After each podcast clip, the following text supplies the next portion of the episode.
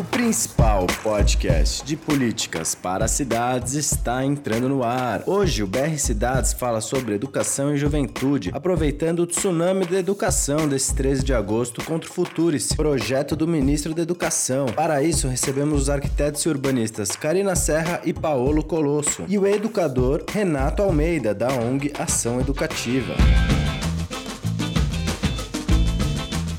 E é com um bom dia, boa tarde, boa noite que começamos a sexta edição do podcast do BR Cidades. Esse novo formato visa permitir que o público acompanhe o debate urbano na hora que bem entender, no ônibus, bicicleta, no carro, indo ou voltando do trabalho, tanto faz. O BR é uma rede formada por estudiosos profissionais e movimentos sociais e pensa a cidade no intuito de torná-la cooperativa, solidária, diversa, humana, pacífica e criativa. Assim une pessoas em torno do desejo de construir coletivamente cidades mais justas, solidárias, economicamente dinâmicas e ambientalmente sustentáveis. Aqui quem fala é Vitor Santos e esse podcast é um oferecimento da Valete de Copas Filmes, feito em parceria com a Rádio Madalena, onde o programa estreia sempre em uma segunda-feira e a partir de terça fica disponível em diversas plataformas de streaming e agregadores de podcasts. Você pode acompanhar o BR Cidades pelo site brcidades.org, no Facebook e Instagram também fácil procurando por BR Cidades. E sem mais delongas, estamos aqui com Karina Serra para falar sobre os últimos eventos organizados pelo BR Cidades, trazendo um pouco das movimentações do mês de julho. Bem-vinda, Karina! Queria fazer um repasse rápido do que foi o nosso Fórum Nacional, que aconteceu nos dias 2, 3 e 4, agora no início de agosto. Foram dois dias iniciais intensos, é, com debates e mesas e apresentação das propostas dos núcleos em torno dos eixos. Foram 12 horas na sexta-feira, no sábado e no domingo ficamos até as duas da tarde. Foram 150 pessoas, que é a lotação máxima do auditório da Defensoria Pública da União, onde foi o local do fórum, aqui em São Paulo, e com a presença dos nossos 15 núcleos estaduais. Além de nos mostrar, né, nos dar esse horizonte das pessoas quererem efetivamente construir esse projeto em torno das cidades, cada um com a sua leitura local, né, o que nos dá a sensação e a certeza de que o poder local ele é imensamente importante e necessário agora, atualmente, e também nos possibilitou um momento de afeto muito grande, com muitas trocas, debates construtivos de acordo com cada especificidade da região, do tema o que nos dá é, essa visibilidade de como o Brasil ele é grande e ele é cheio de cultura, cheio de qualidade e com um povo querendo construir isso. Nós somos uma rede de militantes voluntários, então todo esse processo, todo esse projeto que a gente vem construindo, ele nos dá, na verdade, um novo aspecto, um novo horizonte de vida, né? O que queremos para cidades brasileiras? Qual é a cidade que nós queremos? E aí eu até já faço um repasse de que foi decidido que o nosso próximo Fórum Nacional vai ser um evento Fórum Nacional Nordestão. Ainda não decidimos qual cidade vai ser, em qual estado, mas os núcleos Rio Grande do Norte, Paraíba, Pernambuco e Bahia estão se articulando para fazer em março de 2020 o nosso próximo encontro. Tá certo, então, Karina. E o que, que tem aí nos próximos dias programado? Oi, Vitor. Agora, para falar um pouco do que vai acontecer nesses dias, vem acontecer nessa semana e na próxima, é, vou dar início na reunião que aconteceu agora segunda-feira, dia 12, é, do BR Cidade Salvador, Bahia. Foi no Sindicato dos Engenheiros da Bahia. Às 18 horas, agora já no núcleo do Distrito Federal, vai ter o primeiro evento do ciclo de debate sobre o direito à cidade, no dia 15 e no dia 16 de agosto. É uma iniciativa promovida em conjunto pelo PET em Ciência Política da UNB, o Grupo de Pesquisa sobre Democracia e Desigualdades e o núcleo do BR Cidades. As inscrições são, são gratuitas e vai acontecer na Universidade de Brasília.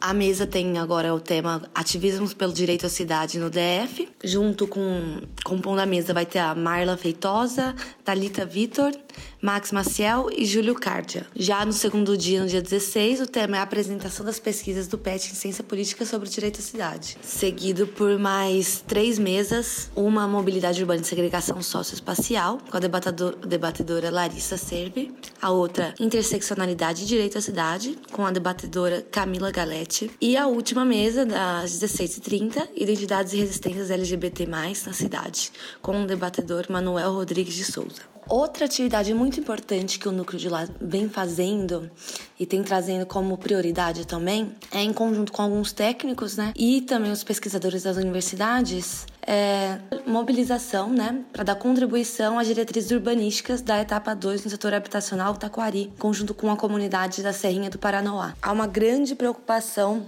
com as mudanças das diretrizes do local, sobretudo sobre a escassez hídrica, né, do Distrito Federal. Então, há um grande intuito em usar água com parcimônia e também para preservá-la, principalmente em uma área, né, que é ambientalmente sensível e produtora de água, que é o caso da Serrinha. Já no núcleo do Espírito Santo, eles vão dar início à campanha da função social da propriedade, que inclusive eu mencionei no podcast passado. Eles elaboraram uma cartilha com alguns pontos principais, pontuando algumas questões muito importantes em torno da terra, em torno da função social da propriedade. E agora, subindo um pouquinho para o Nordeste, no Núcleo Paraíba, vai ter a semana Volta às Aulas. No dia 16, com a aula inaugural, quem vai participar é a nossa coordenadora regional, Tainá de Paula, que vai ser às 19 horas, com o tema Função Social da Arquitetura. A Tainá é coordenadora regional do Rio, arquiteta e urbanista, e também participou é, efetivamente como assessora de assistência técnica do MTST no Rio. Muito obrigado, então, Karina Serra. E já entrando no debate de hoje, temos um convidado especial para fazer a nossa análise de conjuntura e dar início ao debate. É o grande arquiteto e urbanista Paolo Colosso, que apresentou recentemente seu trabalho de mestrado com o tema Disputas pelo Direito à Cidade, mais novos personagens. E vai analisar um pouco das movimentações desse tsunami da educação. Paulo, então, bem-vindo aqui. O que, que motiva esse ato?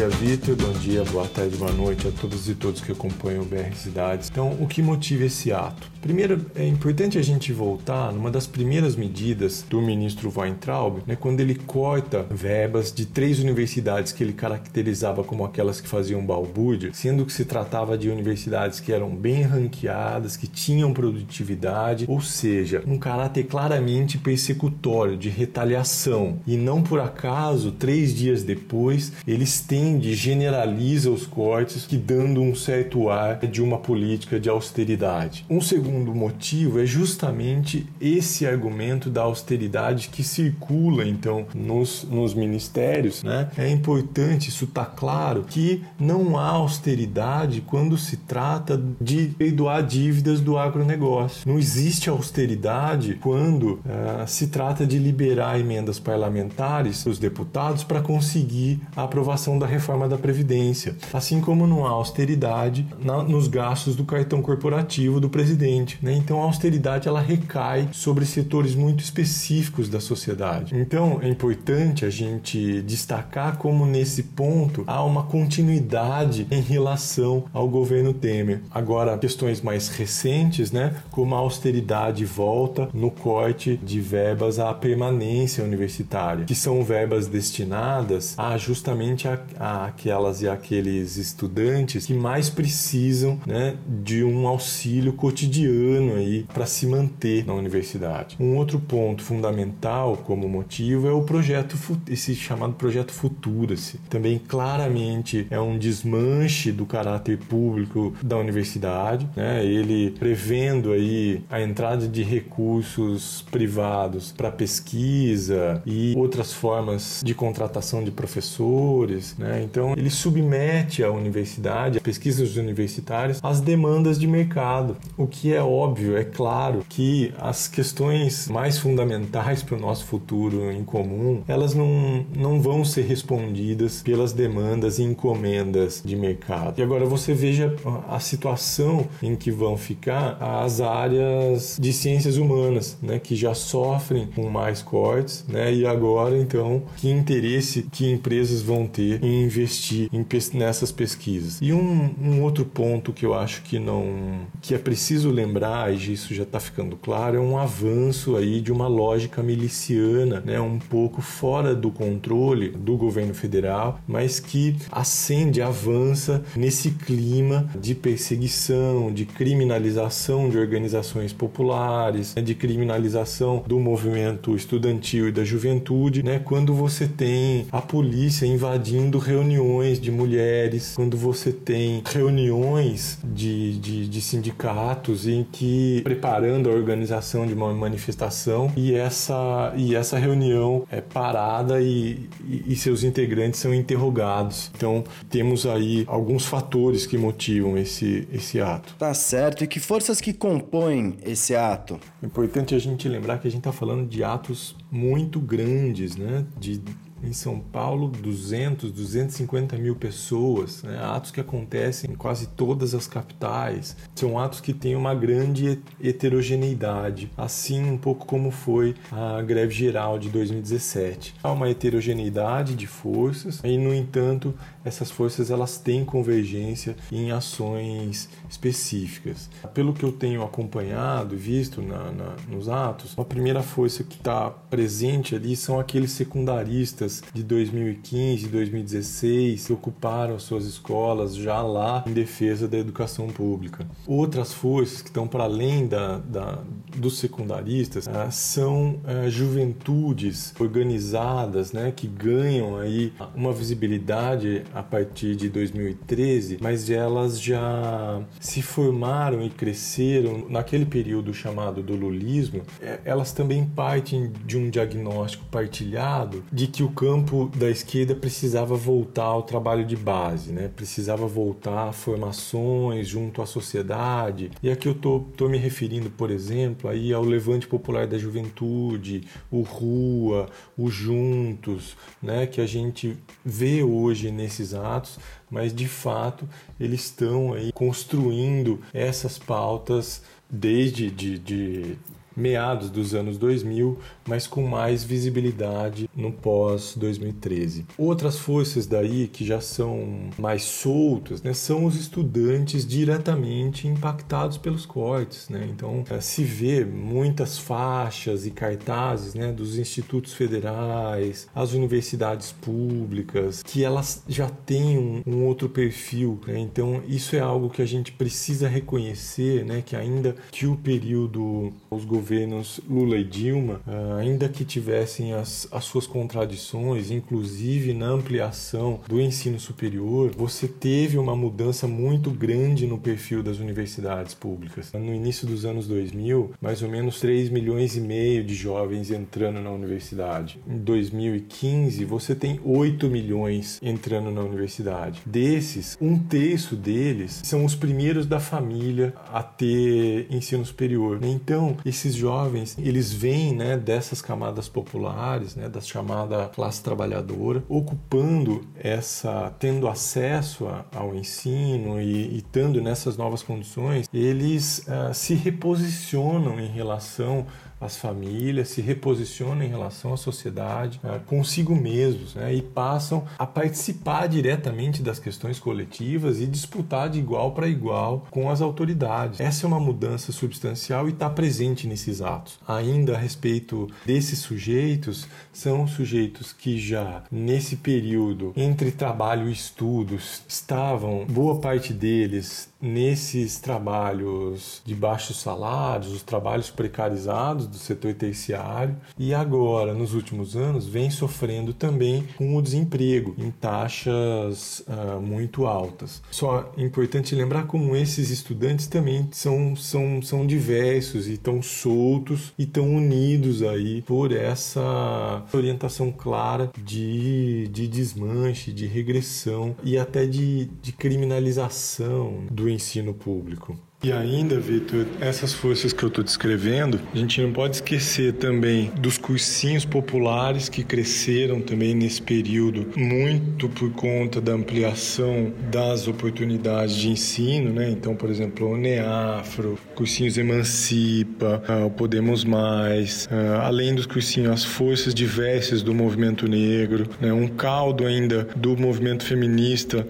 né? Que uh, uh, ganhou visibilidade no no, no Ele Não do ano passado. Mas ainda a respeito desse, desses atos, de quem compõe esses atos, é importante a gente lembrar como a educação, desde 2015 com os secundaristas, ela é uma pauta que ganha é, solidariedade, simpatia de amplos setores da sociedade. porque a gente está falando de atos aí dessa escala de 250 mil pessoas, né, realmente mobiliza setores que nem sempre vão às ruas como essa juventude que eu vim descrevendo até aqui. Então eu lembro desde, desde essas ocupações como a gente via uh, senhorinhas, via famílias querendo uh, fazer doações, prestar seu apoio aos estudantes. De fato, a gente tem que atentar para esse ponto. Sobre a interação dessas forças, Vitor, é importante uh, destacar como está claro né, nesse cenário, desde 2016, 2017, com o golpe e depois esses ataques aos direitos, ataques ao campo democrático, a necessidade da convergência em ações ainda ainda que se mantenha uma pluralidade, ainda que se mantenham diferenças. A meu ver,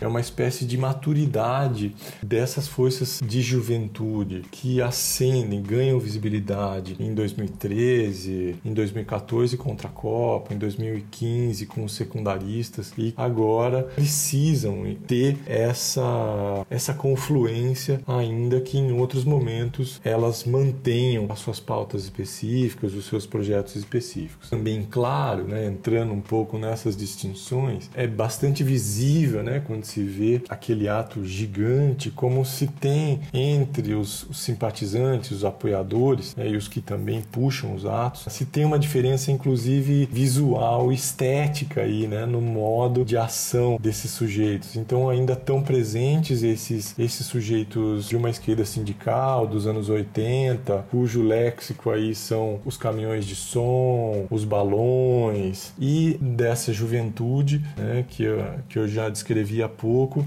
que se caracteriza aí mais por ter os seus próprios cartazes, as suas faixas feitas à mão, não mais o caminhão, mais a, a batucada. Essas práticas, elas não são só práticas de protestos, mas elas fazem parte da própria constituição do grupo, do reforço da, das organizações. Né? Então isso é bastante claro. Paulo, você consegue fazer um paralelo entre as principais diferenças do começo dos anos 2010 para os dias atuais? Eu acho que você tem razão também, Vitor, ao lembrar como esse ciclo de lutas, então 2013, 2014 contra as Copa, mesmo 2015 com os secundaristas, eles têm uma relação íntima com as cidades. Eu costumo dizer, ora a cidade como pauta, ora a cidade como palco, mas também isso fica menos claro agora, mas é importante a gente entender num sentido mais amplo e em que medida esses, esses sujeitos recentes, essas forças recentes, eles se reapropriam da cidade no seu próprio repertório de ação, no seu repertório de protesto. E isso fica claro quando, primeiro, a rua ela não é só o lugar do protesto. A rua é um lugar de um transbordamento, né, de uma carga estético-política inventiva desses sujeitos com a batucada, com a agitação e propaganda. A rua é onde se cria uma vida coletiva, insurgente, uma vida de todas e todos, né, que está em contraste com uma cidade mar muito marcada pela segregação, por uma sociabilidade da evitação, que são as nossas cidades. Um outro ponto interessante, então, se a gente entender que as grandes cidades elas são adensamento de, de infraestruturas, né, um entroncamento de circulação, da circulação de pessoas, capitais, informações, é uma ação característica urbana de você bloquear determinado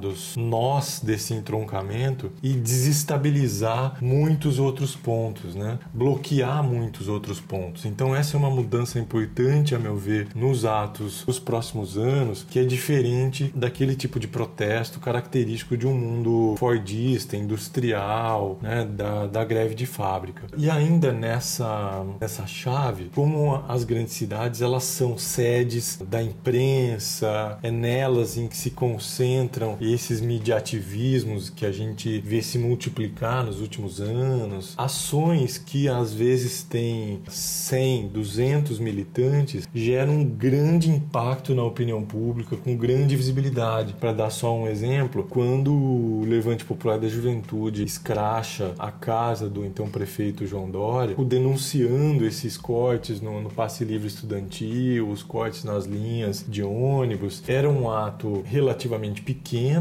150, 200 pessoas, e no entanto aquilo em duas horas aquilo vai para a capa da Folha, capa do Estadão, Brasil de Fato, Mídia Ninja, Jornalistas Livres, Paulo Henrique Amorim. A cidade ela, ela fornece essas condições para esse novo tipo de, de ação. É visível né, que nesse momento em que as camadas populares, a chamada classe trabalhadora, vem se sofrendo cortes, regressões né, em, em áreas diversas da vida, inclusive no amplo, no grande desemprego, as pautas ligadas ao direito à cidade, que vinham muito fortes nos últimos anos, elas acabam sendo um pouco secundarizadas. No entanto, é importante a gente lembrar como essas questões que também afetam tempo de vida que se perde nos transportes, alto custo da moradia na, na, nas cidades, né? esses são conflitos que não foram resolvidos, eles estão sendo jogados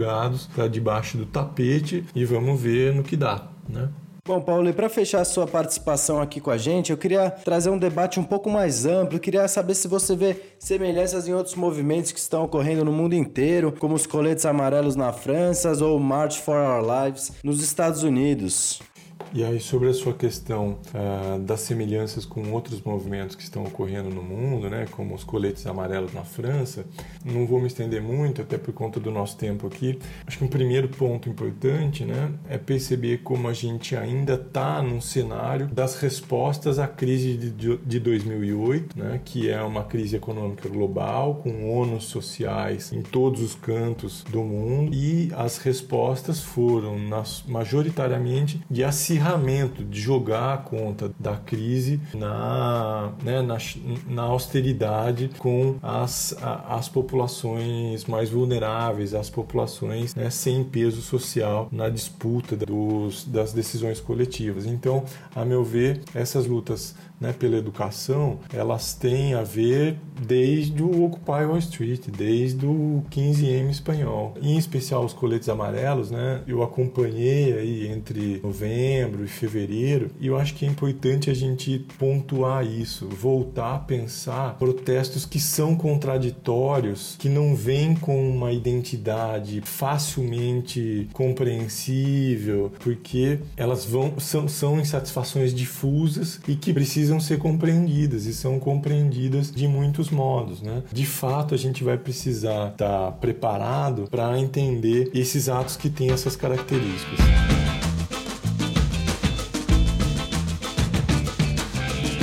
Muito obrigado ao arquiteto e urbanista Paulo Colosso pela participação. E agora nós vamos falar com o Renato Souza Almeida, mestre em Ciências Sociais pela PUC de São Paulo, professor titular da Faculdade Paulista de Serviço Social de São Caetano do Sul e assessor do Instituto Paulista de Juventude. Além disso, é pesquisador dos temas de produção cultural nas periferias, participação juvenil, contracultura e políticas culturais. Atualmente, o Renato trabalha na ação educativa. Então, Renato, para a gente abrir o nosso papo aqui, eu queria pedir para você falar da sua caminhada, do seu histórico de atuação, para o nosso ouvinte te conhecer melhor. Bom, eu venho do, da, da, experiência das comunidades eclesiais de base, né, das SEBs, né, sou morador de, de Itaquera, atualmente moro em Guaianazes, né, mas até os 30 anos morei em Itaquera, e aí por meio dessa experiência das comunidades eclesiais de base fui participar da Pastoral da Juventude. Com a Pastoral, né, foi circular toda a região da Zona Leste e depois o estado e até o país, né? Porque eu fui, fui membro da coordenação nacional da pastoral. Fui participar da pastoral, né? Num momento em que estava crescendo no país a discussão sobre políticas públicas para a juventude. Estava surgindo e crescendo no início do milênio, né? Em 2002, 2003 por ali. E isso me mobilizou bastante a também querer, além de atuar, né? Nesse nesse campo da, da construção das políticas públicas para a juventude, também fui estudar um pouco essa dimensão. Depois que eu saí da pastoral, uma por conta do, né, dessa onda conservadora que hoje está no, no, país, ela iniciou dentro da igreja católica com muita força, né? Então, saí da, da igreja, depois foi né, muito por conta daquilo que estava meio que automático, eu tá, me inserir no movimento cultural da periferia. A minha casa aqui em Guaianazes virou meio que uma referência também para o movimento daqui. Até que no, durante a gestão Haddad eu fui coordenar uma política pública de cultura específica para os coletivos culturais periféricos, que é a, o programa VAI, Programa de Valorização e Iniciativas Culturais. E depois, ali mesmo na experiência da Secretaria de Cultura, fui coordenar uma área que cuidava das casas de cultura e dos, e dos, e dos CELS, né, dos Centros de Educação Unificado. Hoje trabalho na ação educativa com um programa de formação da molecada que cumpre medida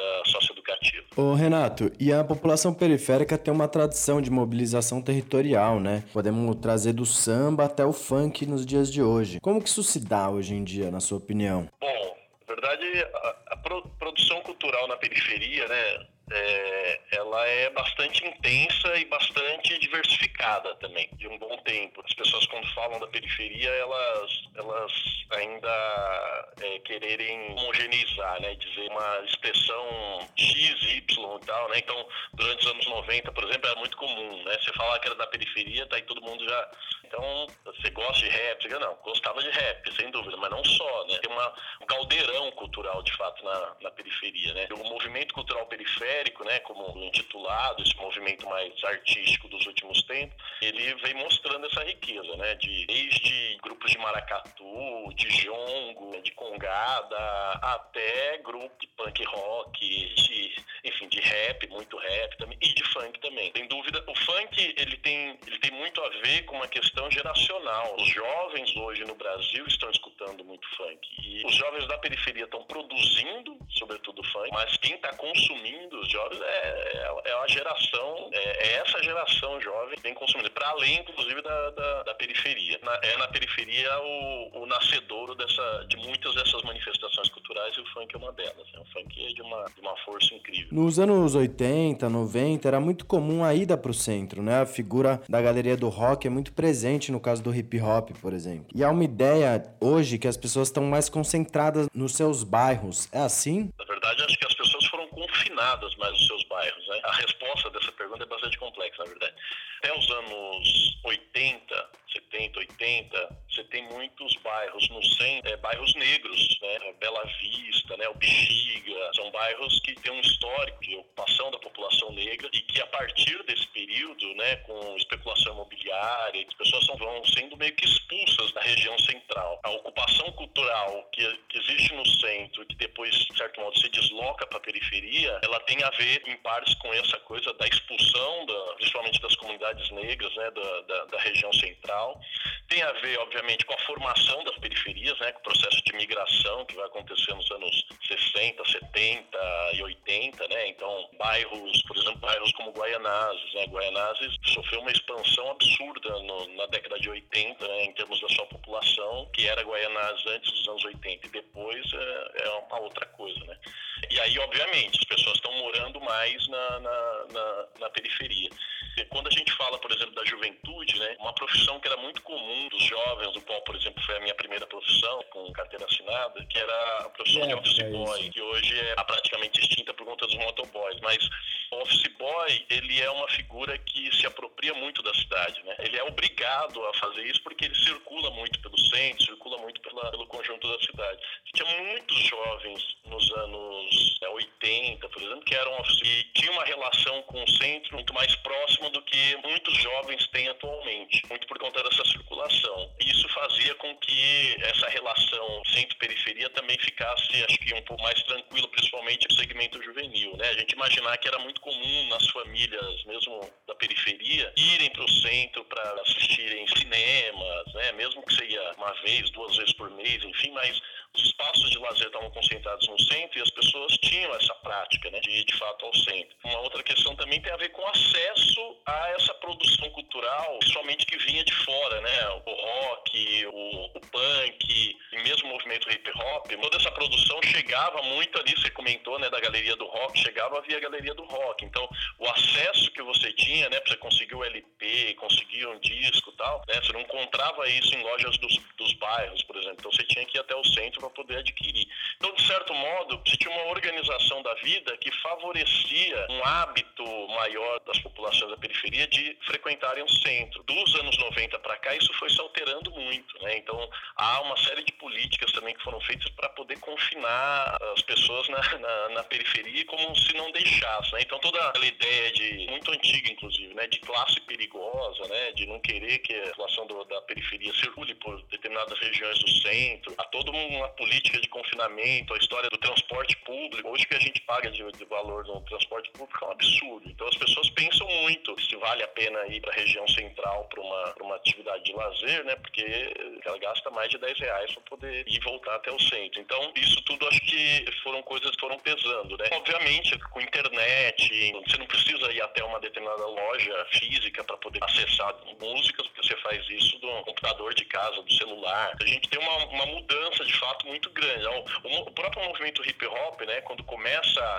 as suas músicas, né, ela começa a ser produzida, a expressão maior do movimento hip hop surge na região central. Depois, como por exemplo os Racionais, que talvez é a maior expressão do movimento no Brasil, talvez não é a maior expressão, é, os Racionais já começam a produzir música já no fundão da Zona Sul, trazendo já essa realidade mais da periferia. Mas eles já não são da. Os Racionais não são da primeira geração do hip hop, é uma geração posterior. Mano Brown, por exemplo, era break, ela era samba, mas ele, quando estão produzindo as músicas e tal, já tem esse deslocamento do movimento às regiões periféricas. Então, é, de fato, hoje um dos grandes desafios é como a gente, de novo, se apropriar do centro. Né? Aliás, não só do centro, é do espaço público de modo geral. Há uma, uma, uma briga também dentro da própria periferia, uma disputa entre os grupos de cultura com, com esse pensamento mais conservador é, de, de ocupação do, do, dos mais variados espaços públicos. Né? Então, das praças. Né? Muita gente olha os jovens nas praças, alguma atividade cultural acontecendo na praça, e já associa a criminalidade, já associa a vagabundagem. Né? Então, todo uma, um discurso, que é as coisas de tirar o jovem da, da rua, né? é necessário tirar o jovem da rua por meio de ações, de organizações. E a, a questão que a gente colocou é por que tirar o jovem da rua? Sendo que ficar na rua é tão bom. Né? A rua é espaço público por excelência. Né? Então, um dos embates que os coletivos culturais vêm desenvolvendo internamente nas periferias é de ocupar os espaços públicos, né? de, de fazer atividades na rua, de fazer atividade nas praças. Tal. E talvez o maior exemplo disso, o recado que essa geração quer dar, né, é o, são os fluxos de funk né? na rua, e inclusive é como se a rua fosse tomada de forma violenta por esses jovens, porque, olha, a gente quer a rua de volta. A rua foi tomada da gente, a gente agora não pode mais circular pela rua, então a gente quer ela de volta. As manifestações culturais, elas revelam muito desses embates, né, desses conflitos que existem na cidade. Uma das denúncias do hip hop, né, nos anos 90 era a falta da visibilidade da periferia. Hoje, depois dos governos petistas e já numa outra configuração, a periferia ganha novas forças e novos atores, né? Como é que é a sua avaliação, Renato? Quando você fala de que não havia visibilidade da periferia, nos anos 90, não havia uma, uma visibilidade positiva, né? A visibilidade negativa, ela estava totalmente em bastante evidência. Aqui, por exemplo, onde eu, onde eu moro hoje, é o Lajeado nos anos 90, é, e não é de bobeira que eu moro aqui, né? Minha companheira daqui, sempre viveu aqui, é, e eu frequentava muito aqui, né? Muito por conta da ação da pastoral e tudo. O Lajeado chegou a ser considerado um dos bairros mais violentos do mundo. Isso jogava muita luz, mas muita luz negativa, né? Na periferia. Era muito comum jovens dos anos 90, eles sempre negarem a, o seu bairro, o bairro de onde morava, né? Você mora em Guaianás, você diz que mora em Itaquera, você mora em Itaquera, diz que mora na Penha, você mora na Penha, diz que mora no Tatuapé, sabe? Essa sempre de querer associar uma, um bairro mais próximo do centro, porque estar na, na periferia é muito negativo, é muito ruim para a sua imagem, né? Quem ajuda, inclusive, a positivar essa, essa imagem é o movimento hip hop, Quando os bairros, né, que eram antes só apareciam em noticiários policiais, de repente começa a aparecer nas letras de música, né, falando dos perrengues que tem, mas também falando da positividade, das coisas boas e tal. E isso tudo ajuda muito a mudar a, a imagem da periferia.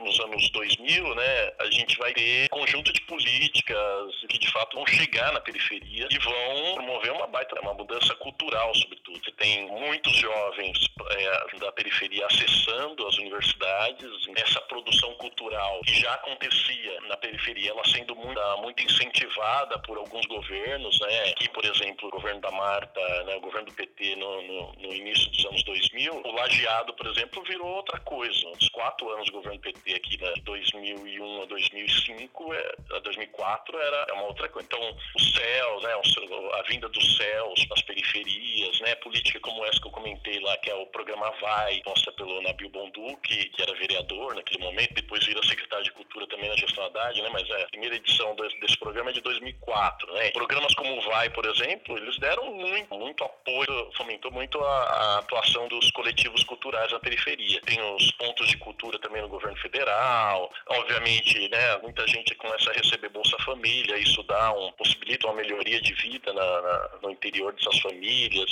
Consumo de modo geral, né, o acesso a carro, a eletrodoméstico, uma série de coisas transforma absurdamente a, a cara da periferia nos, nos últimos quase 20 anos aí. Ao mesmo tempo que a periferia se desenvolve do ponto de vista cultural, educativo, de acesso a determinados bens materiais, cresce, por outro lado, um, um sentimento de insegurança muito grande. Uma das coisas que fez com que tivéssemos essa guinada conservadora, não só na cidade, no país todo, um sentimento de, de certo modo, toda essa mudança que vai acontecendo na periferia, isso vai alterando as formas de sociabilidade, né? Então, a, a sua quebrada, o bairro, sempre foi um lugar que historicamente você, para quem vive, né, na, na quebrada, sabe que historicamente o bairro é um lugar que te dá muita segurança. Hoje, a gente já tem uma, já um outro relato, né? As pessoas costumam falar que se sentem muito inseguras nos seus bairros. Né? Bota câmera, bota lança, bota grade, bota isso, bota aquilo, tal, como se sempre você tivesse com medo de uma pessoa que vai vir, que vai entrar, que vai fazer qualquer coisa. Mesmo, inclusive, você tendo diminuído, por exemplo, o índice de homicídio no, no bairro.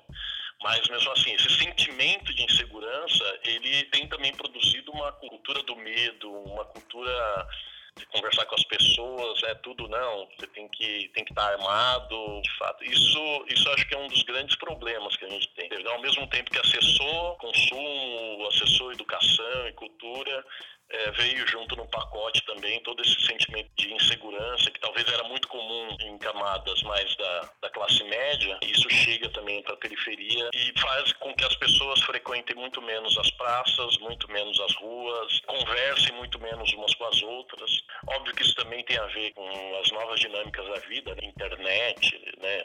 É muito comum, por exemplo, as pessoas estarem no hoje casal de namorados ali e um tá com o celular na mão, o outro com outro celular. Então mesmo ali, essas pessoas não, não interagindo e tal, é muito, é muito comum a gente ver esse tipo de cena, né? Então, óbvio que a gente tem uma coisa da, da dinâmica da vida contemporânea que é as pessoas, né, se socializarem por meio dos, através dos meios eletrônicos e tudo, mas, de certo modo, seja lá por meio do consumo, seja por meio da, dos avanços da tecnologia, o fato é que nós temos um sentimento de, segurança, de insegurança instalado na periferia como, como nunca antes na história desse país. E acho importante pontuar uma crítica desse período que você citou, pelo suposto foco que esses governos tiveram no consumo, não na educação, por exemplo. Como você analisa essa posição? Eu sou bastante contrária a essa leitura, sabe? Acho que essa cidadania de quem não tem absolutamente nada, ela passa por adquirir um mínimo de bens. Então, o que, que é consumo, né? O consumo na periferia. As pessoas não estão assim, ah, é porque agora eu tenho quatro celulares, eu oito casas, eu tenho. Não, porque as pessoas consumiram nesses anos foi, a pessoa passou a ter um carro, pode falar, ah, mas o carro é um absurdo. Geralmente quem fala o carro é absurdo tem um na sua casa. Então vai circular aqui na periferia no fim de semana, por exemplo, daqui de Guaianazes para eu ir na casa da minha mãe em Itaquera. Faça esse exercício para você ver. Faça com o carro e faça sem o carro, para saber o, como é que é o perrengue Você vai desejar ou não ter um carro. Eu, por muito tempo, fui professor da rede pública aqui em todas as regiões da periferia. Hoje eu dou aula numa faculdade em São Caetano, vou de trem. Mas circular aqui pela periferia é um negócio impressionante, assim. Você gasta uma hora, uma hora e meia, tem mais facilidade para chegar até o centro do que por, de circular. Ter acesso, né, ter a possibilidade de ter um carro, de ter uma casa, de ter uma geladeira decente, de ter uma TV, eu não sei se isso pode ser considerado como, ai, olha, agora está se rendendo ao consumismo. Isso é um mínimo. Eu sou muito favorável, aí muito por conta de uma tradição meio hippie também, que eu, meio hippie, meio franciscana, enfim, mas eu acho que a gente não precisa de uma série de coisas que a sociedade impõe, diz que a gente precisa. No entanto, é, algumas coisas são necessárias. Então, e, e passa por isso, pelo consumo, não tem como, né? A gente fala, ah, olha aí, mas o governo, ao invés de investir na educação, investir no consumo. Primeiro, eu acho um erro. Dizer que o governo não investiu na educação é um equívoco. Talvez podia ter investido mais e tal, ok, mas o governo criou universidades públicas, ampliou o acesso das pessoas às universidades públicas e particulares, inclusive, por meio de bolsas, e criou uma série de programas, aumentou o recurso que chega para a educação básica, criou uma série de políticas culturais que eram completamente inexistentes no país. Então, dizer que o governo não investiu nisso, acho que é equívoco. E outra, é, acho que tem as estratégias para sair da crise econômica lá de 2008, que foi a história do IPI reduzido e tal, mas é isso, ninguém ficava comprando por conta do IPI reduzido, você vai lá, você troca a geladeira, compra outra, né? mas ninguém fica comprando 5, 6 geladeiras. Eu fico com um pouco mais reticente e, e é meio como a gente quer determinar também, né? Porque as pessoas passam a ter mais renda, passaram a ter mais renda, pelo menos no governo, sobretudo no governo Lula, né? No primeiro governo da Dilma, passam a ter mais renda.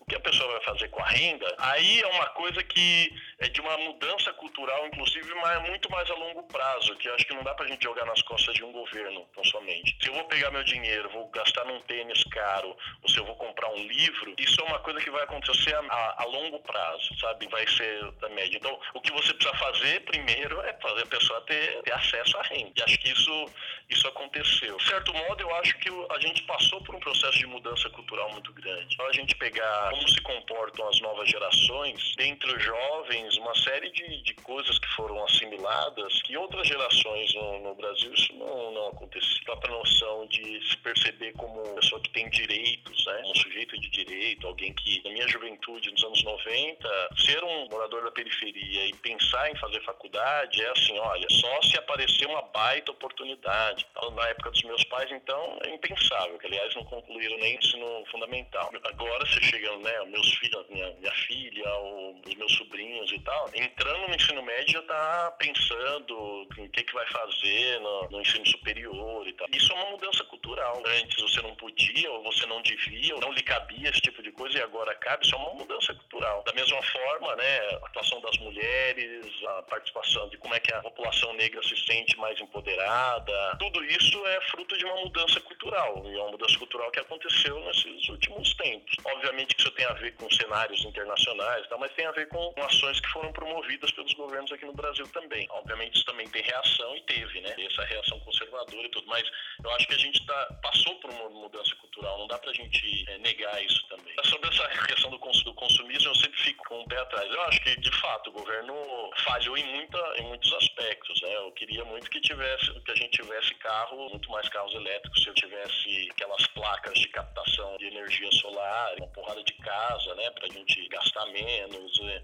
enfim, essa coisa de uma vida alternativa talvez faltou se incentivar mais. A gente pegar, por exemplo, a disputa entre a Marina Silva e, a Dilma Rousseff dentro do governo, ela mostra um pouco isso, né? A, a, decisão do governo. Quem ganha é a Dilma, né? Quando era ainda ministro Minas e Energias lá. E a Marina era do meio ambiente, né? Ali se tinha um embate sobre modo de vida, importantíssimo entre as duas e quem ganha é a Dilma, com a ideia do desenvolvimentismo e tal. Isso acho que tem consequências também. Faltou o governo investir e pensar né, essas formas alternativas das mais variadas modos de vida, de consumo de energia e tal. No entanto, é sempre quando a gente vai falar de acesso dos pobres à renda, já vem logo uma criminalização do consumo. As pessoas acho que viajaram mais também, enfim, acho que teve muita coisa boa. Não foi só compra, compra pela compra, sabe? Certo. E como é essa articulação desses novos atores frente a organizações mais tradicionais, oriunda de uma classe média, por exemplo? Bom, primeiro eu vou te falar que desde quando eu comecei a ter algum tipo de atuação, no início dos anos 90, eu via uma população periférica bastante ativa.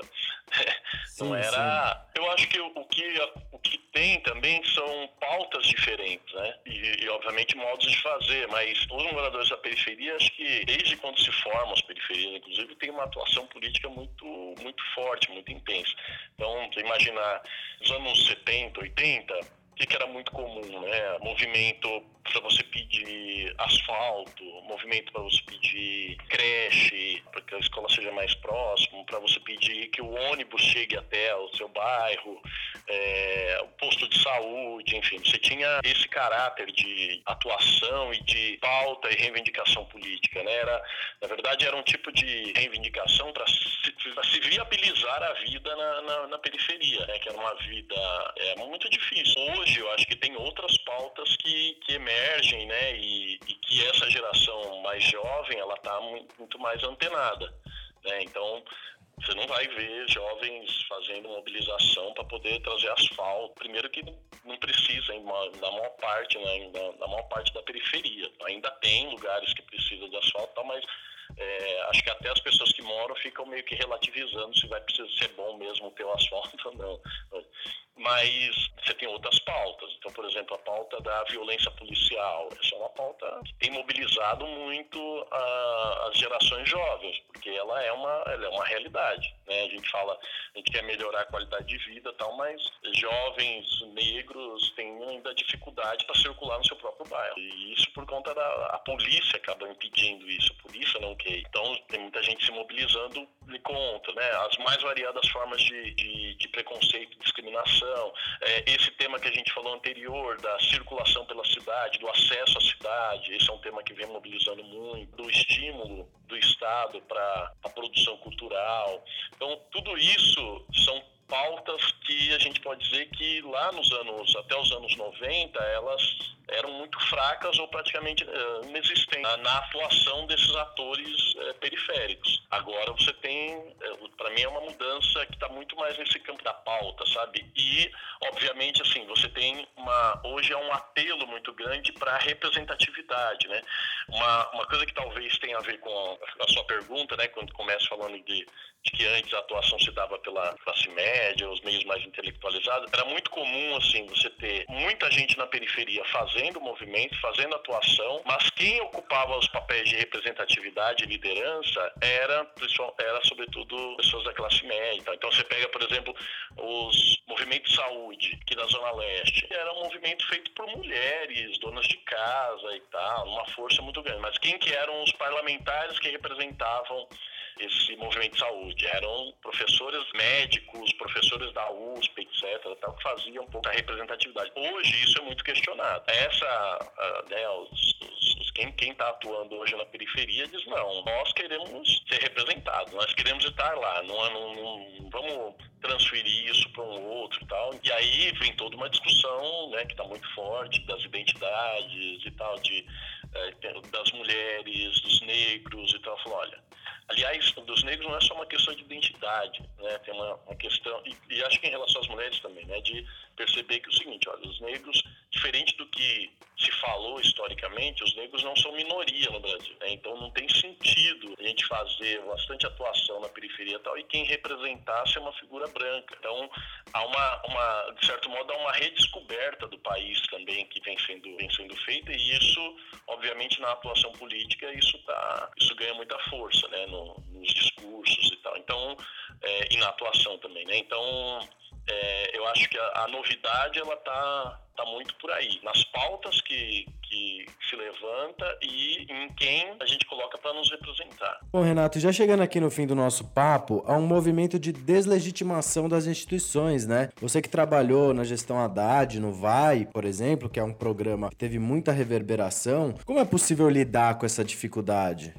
Como eu venho acompanhando movimentos, os movimentos juvenis já de algum tempo, acho que a desconfiança com as instituições nos jovens tem há muito tempo, porque a instituição ela já é uma, por si só, o espaço onde você tem regra, normas, tradições, etc., tal, ali a se respeitar, e os jovens ficam sempre mais reticentes em relação a, a isso.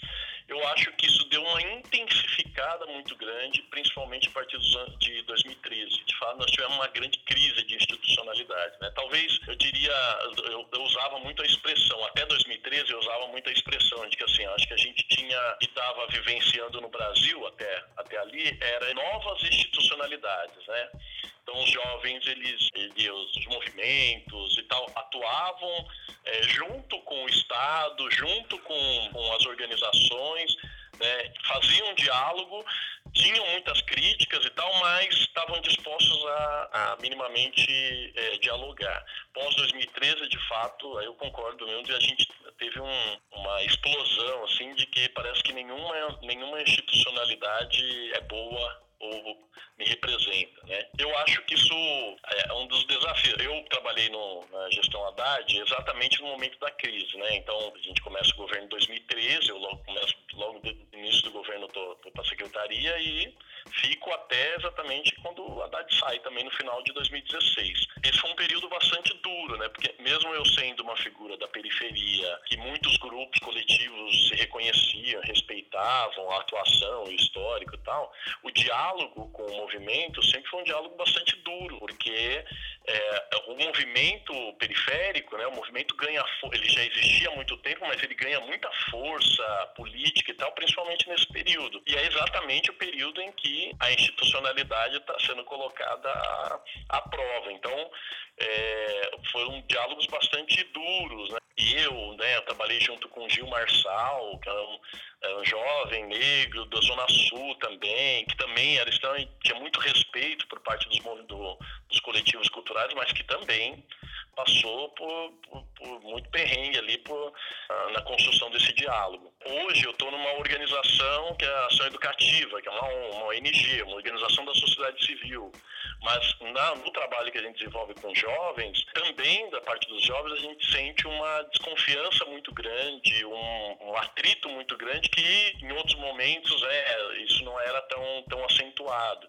Então, de fato, a gente está vivendo esse momento de, de, conflito. Mas eu, eu acredito que é o seguinte, será necessário a gente. Primeiro, as organizações vão precisar fazer um processo de avaliação de qual é o seu papel nesse cenário atualmente. E as organizações, as instituições as mais variadas, né? O Estado, mas também as organizações da sociedade civil. Precisa fazer uma, um processo interno. Não dá para não dá para você seguir mais a mesma cantinela que se fazia em outros tempos sabe? Então, os jovens, os movimentos, o movimento popular de modo geral, ele está exigindo por parte dessas organizações, ao meu ver, uma atitude mais radical. Não cabe mais para as organizações, por exemplo, dizer assim, ah, olha, a gente não faz a crítica ao governo porque senão a gente corre o risco de perder o convênio. Isso talvez em outros tempos era uma desculpa razoavelmente aceita, né? hoje não mais. Ou as instituições, elas também tem uma postura radical com aquilo que é a carta de princípio que ela defende, ou então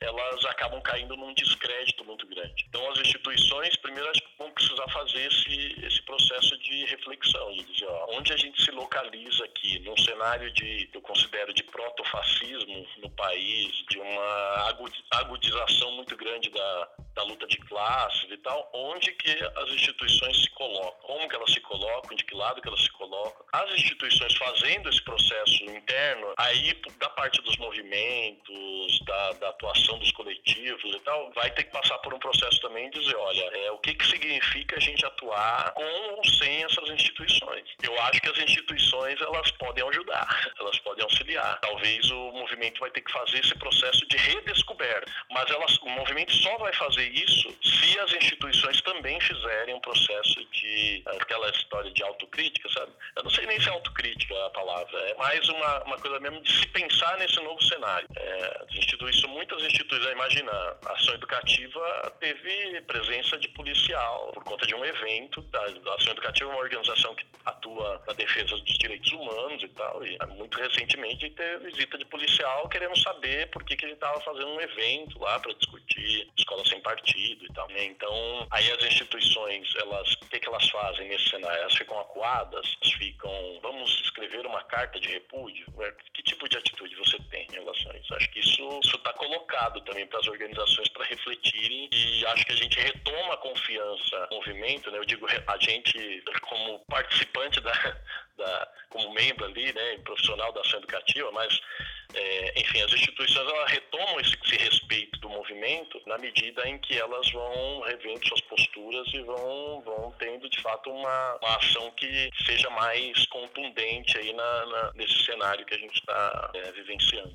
Agradecemos demais a participação do educador Renato Almeida e com essa aula sobre juventude e território é que terminamos o podcast do BR Cidades de hoje. Lembrando que o programa é quinzenal e vai ao ar sempre em uma segunda-feira nos nossos parceiros da Rádio Madalena e depois fica disponível em diversas plataformas de streaming e agregadores de podcasts. Agradecemos também aos arquitetos e urbanistas Karina Serra e Paulo Colosso que participaram do programa e principalmente aos ouvintes que acompanharam acompanharam até o final. Quem chegou agora pode conferir gratuitamente os outros cinco programas sobre o debate urbano nacional. É só conferir aí na plataforma que você usa. Mandem seus comentários que sempre ajuda a gente a pensar novos programas e desenvolver aqui o nosso trabalho. Aqui quem fala é Vitor Santos e esse podcast é um oferecimento da Valete de Copas Filmes, feito em parceria com a Rádio Madalena. Mais uma vez eu agradeço e até a próxima.